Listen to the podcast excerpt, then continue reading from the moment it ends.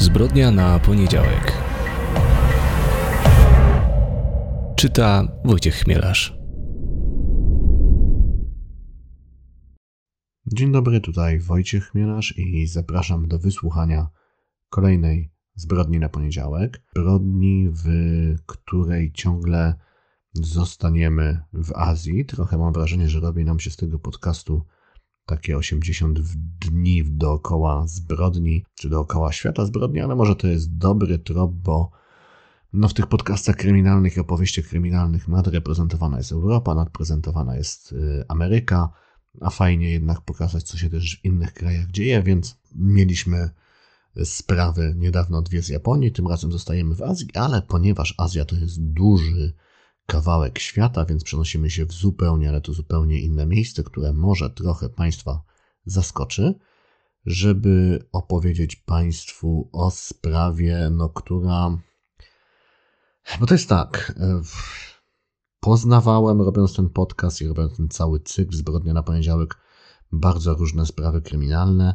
Jedne były mniej, inne bardziej zaskakujące. Zdarzały się też takie bardzo zagadkowe, takie, nad którymi do dzisiaj y, unosi się taki nimb tajemnicy, albo nie wiadomo, co się stało, jak chociażby sprawa tej pielęgniarki z Kanady, Cindy James, którą omawiałem parę podcastów, parę odcinków temu. E, zdarzały się takie, które po prostu szokowały swoim okrucieństwem. Były też takie, które po prostu przerażały, ale też, być może to troszeczkę wstyd się przyznać, ale były też takie historie, które trochę bawiły. O nich pisałem bardziej w felietonach, ale może trzeba zrobić o tym też podcast, bo naprawdę też dawały to myślenia. Ta sprawa, o której chcę Państwu dzisiaj opowiedzieć, sprawa z Iranu jest jednak wyjątkowo, bo powoduje u mnie przede wszystkim takie poczucie niezrozumienia, takie poczucie, że zderzam się ze ścianą i po prostu nie jestem w stanie pojąć, co się tam dokładnie i dlaczego wydarzyło. Czytam o tej sprawie, staram się to wszystko ciągle sobie ułożyć w głowie, przeanalizować, ale ciągle nie potrafię. Mam poczucie, że ta historia i ta sprawa mnie po prostu przerasta. Ale zanim przejdziemy do omawiania tej sprawy, tradycyjnie jeśli podoba się Państwu ten podcast, jeśli lubicie mnie słuchać, lubicie słuchać o tych historiach, e, o których Państwu opowiadam, jeśli uważacie, że to, co robię tutaj w tym podcaście jest w jakiś sposób wartościowe, to bardzo proszę, subskrybujcie ten podcast, dzielcie się nim ze swoimi znajomymi, e, zamieszczajcie komentarze. Na Spotify'u niedawno pojawiła się opcja, że można oceniać podcasty, więc proszę o oceny. Będę bardzo za to wszystko wdzięczny. No i też tradycyjnie w tym momencie podcastu dzielę się z Państwem jakimiś polecajkami książkowymi albo kulturalnymi, ale w tym momencie chyba nie za bardzo mogę się, nie mam czegokolwiek, czy mógłbym się podzielić, bo to był taki dosyć szalony dla mnie tydzień, gdzie no z jednej strony bardzo intensywnie pracowałem nad swoją książką, czyli kolejnym kryminałem z komisarzem Mordką i mam nadzieję, że za niedługo będę mógł na ten, na ten temat Państwu więcej powiedzieć, ale też czytałem, jakby rzucałem się na różne rzeczy. Z jednej strony zacząłem czytać taką książkę, którą wydało moje wydawnictwo, wydawnictwo Marginesy. Ta książka, przepraszam, zapomniałem autora, a właściwie autorów, bo to jest małżeństwo, które pisze pod pseudonimem.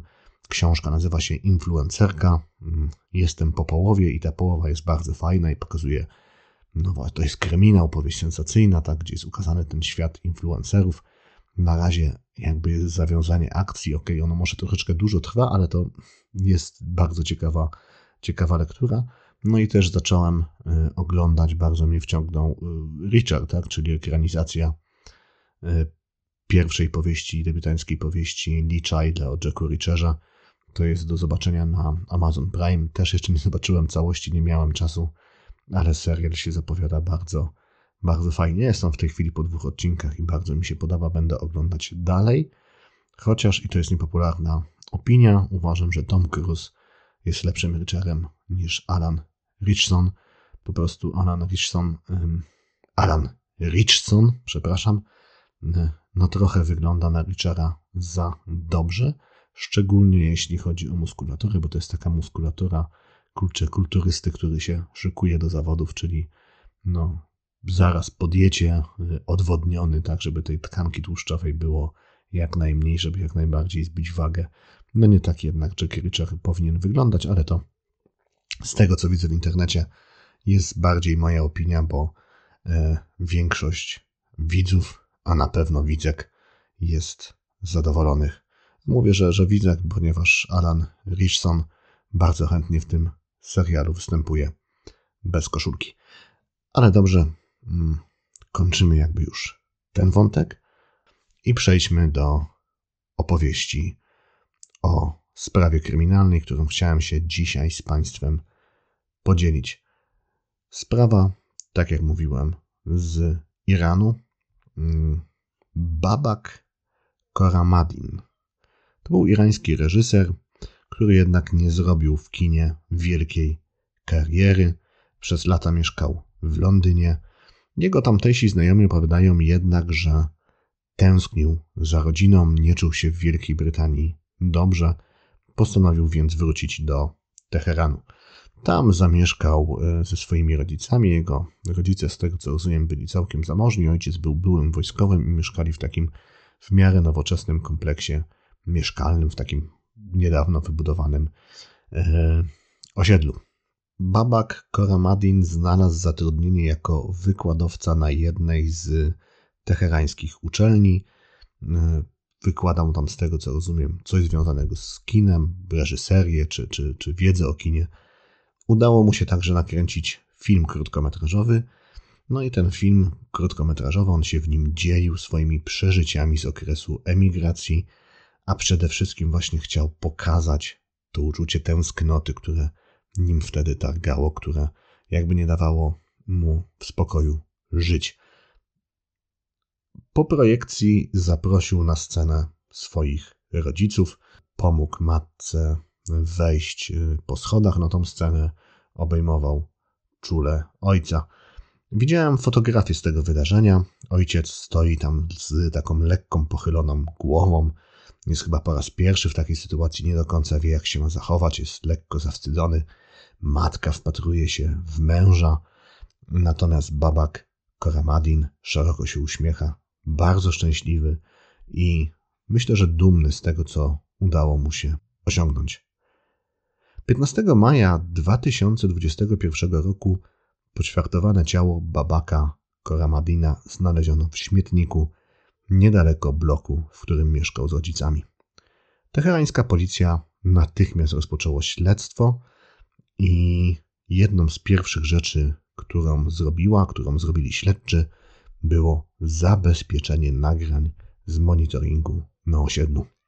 Na jednym z filmów, który został nakręcony w bloku zamordowanego, policja zobaczyła dwie osoby, które wynosiły z windy plastikowe worki.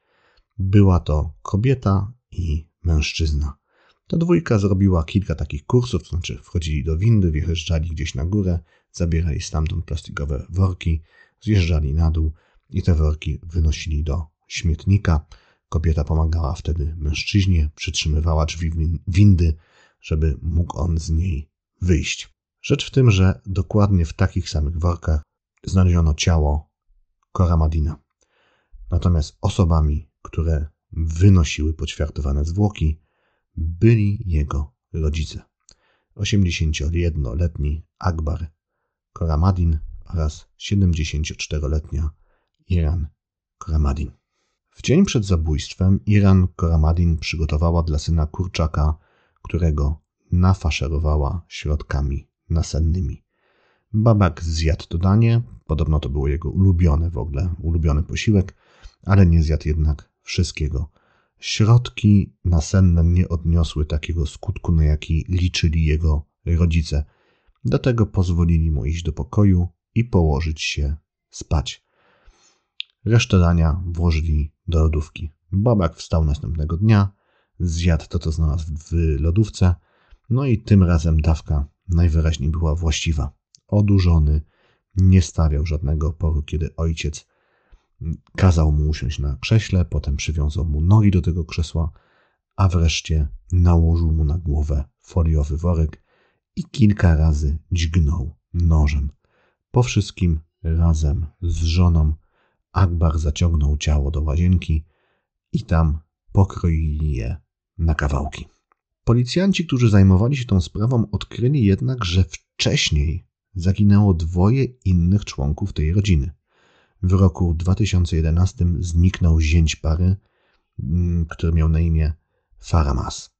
Natomiast w roku 2018 zniknęła ich córka Arezou. Co się stało? No więc według zeznań, które złożyli rodzice, Arezou początkowo wyszła za, za dentystę. Jej życie było poukładane i toczyło się ustalonym rytmem. Z jakiegoś powodu jednak para się rozstała i wzięła rozwód. Arezou następnie związała się z swoim krewnym, właśnie z Faramarzem, który był sportowcem i zawodnikiem mieszanych sztuk walki. Jednak według Akbara, Akbara Koramadina, czyli ojca dziewczyny, tak naprawdę Faramaras zajmował się przemytem i handlem ludźmi. Związany był z irańskim światem przestępczym. Do tego bardzo źle traktował swoją żonę, bo w międzyczasie wziął z Arzą ślub. Dlatego we trójkę Akbar, e, Iran oraz Aresu postanowili zabić Faramarza. Jak to zrobili? Akbar i Iran zaprosili Faramarza na obiad, no i tam podali mu nafaszerowaną środkami nasennymi potrawkę z kurczaka. Podobno w środku było aż 80 tabletek. Mężczyzna zjadł potrawkę, odurzony, zasnął, wtedy go zabili, poćwiartowali w łazience w trójkę jego ciało, a potem porozrzucali te zwłoki po śmietnikach w całej okolicy. Wszystkim natomiast opowiadali, że Faramars wyjechał gdzieś w interesach, no i najwyraźniej ludzie, którzy chyba wiedzieli, czym on się zajmował, zaczęli domniemywać, że Faramars zaginął gdzieś w gangsterskich porachunkach blisko granicy. Po tym wszystkim Arezou zamieszkała z rodzicami. Początkowo wszystko układało się do, dobrze. Dziewczyna wystąpiła do sądu rodzinnego o rozwód z powodu tego, że jej mąż zniknął, nie, dał, nie, nie dawał znaku życia, no i go dostała.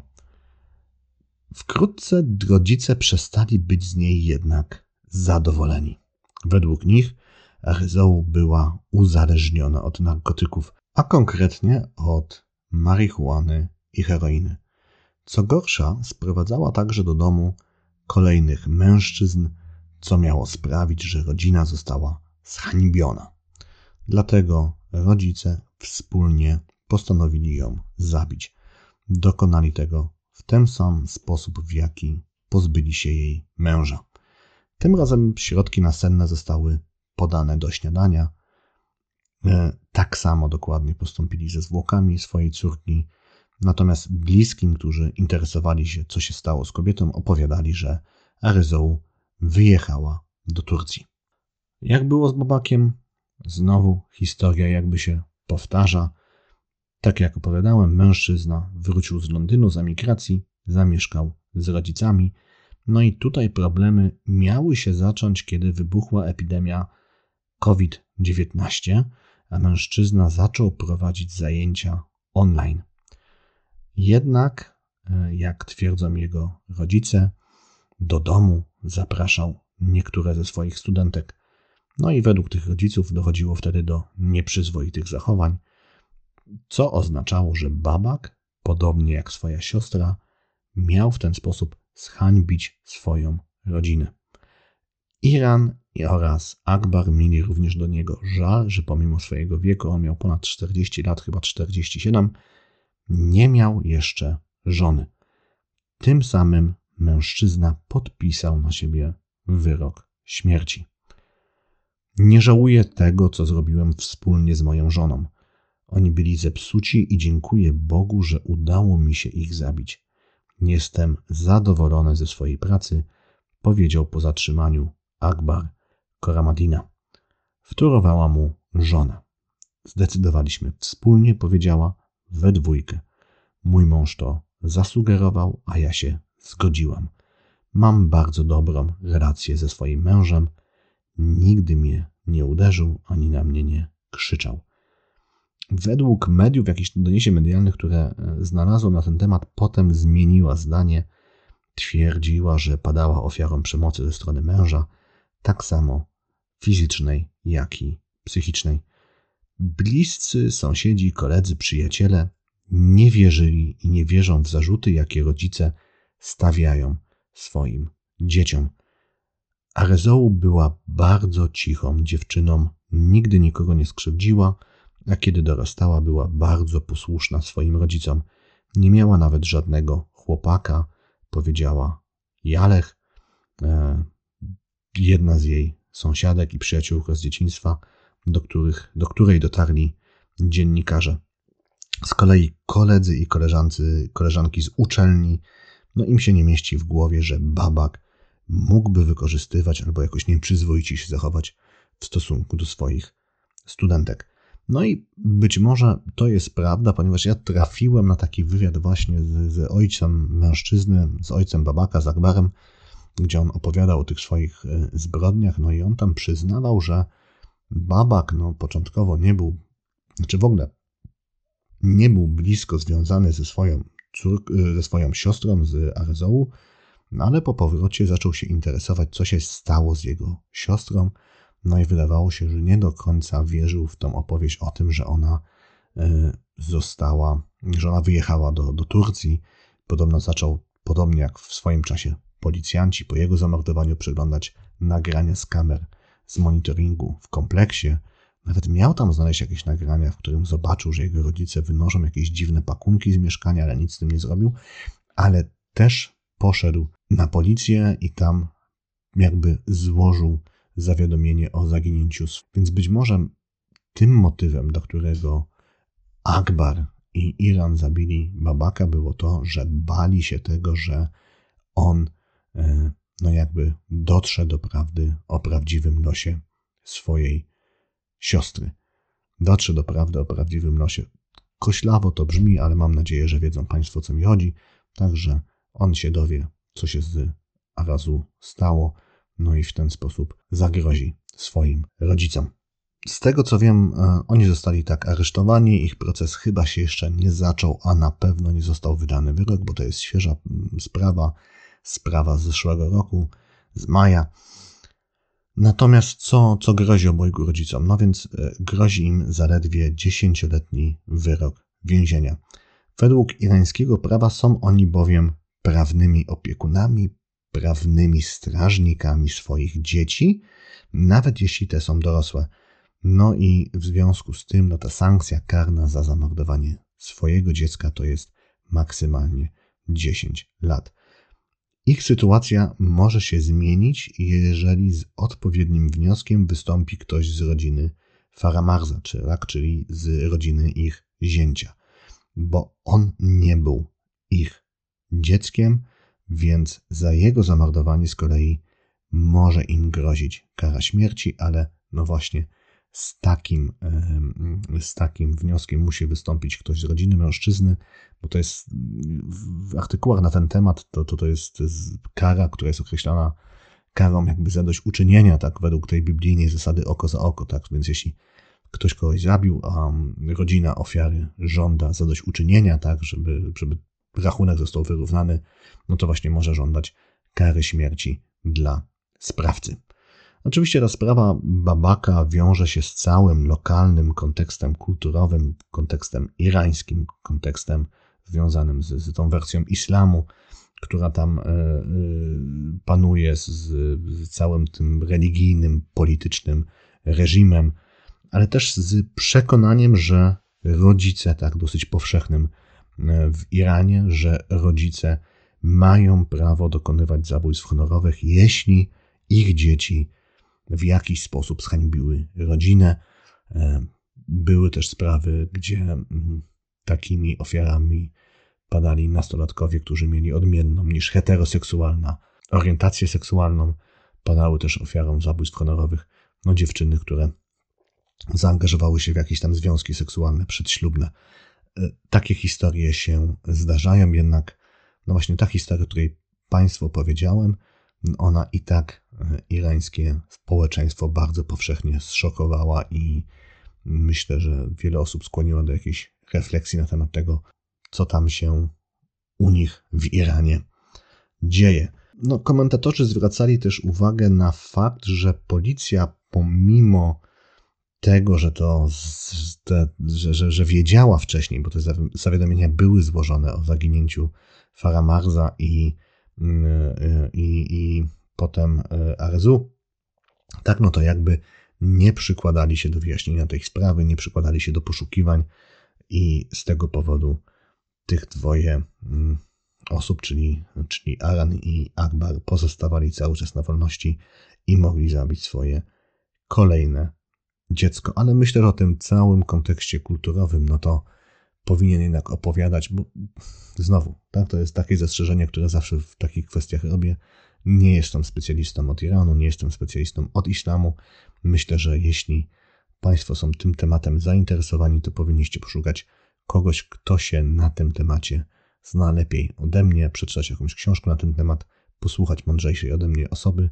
Ja na pewno e, się za czymś takim rozejrzę, bo jestem właśnie, bardzo mnie to zainteresowało, jestem ciekawy, na ile takie postawy są w Iranie jednak akceptowalne. Widziałem też w związku z tą sprawą jeszcze jedno zdjęcie. To było zdjęcie Akbara już po aresztowaniu Akbara, czyli ojca Babaka. Mm, on twierdził w wywiadzie, że bardzo kochał swojego syna, że specjalnie zmienił swoje nazwisko na Koramadina, kiedy się Babak urodził, e, żeby go nazwać właśnie Babak Koramadin, bo Babak Koramadin to jest jakiś bohater narodowy Iranu z mm, bodajże IX wieku, jakiś tam przywódca jakiejś rebelii przeciwko mm, ludziom, e, też jakieś wrogie imperium, które wtedy rządziło e, Persją. No i Babak Koramadin dowodził tą rebelią, która, której celem było wyzwolenie Iranu, wyzwolenie Pers Persji spod e, cudzej władzy. No i ojciec liczył, że jego syn jakby będzie.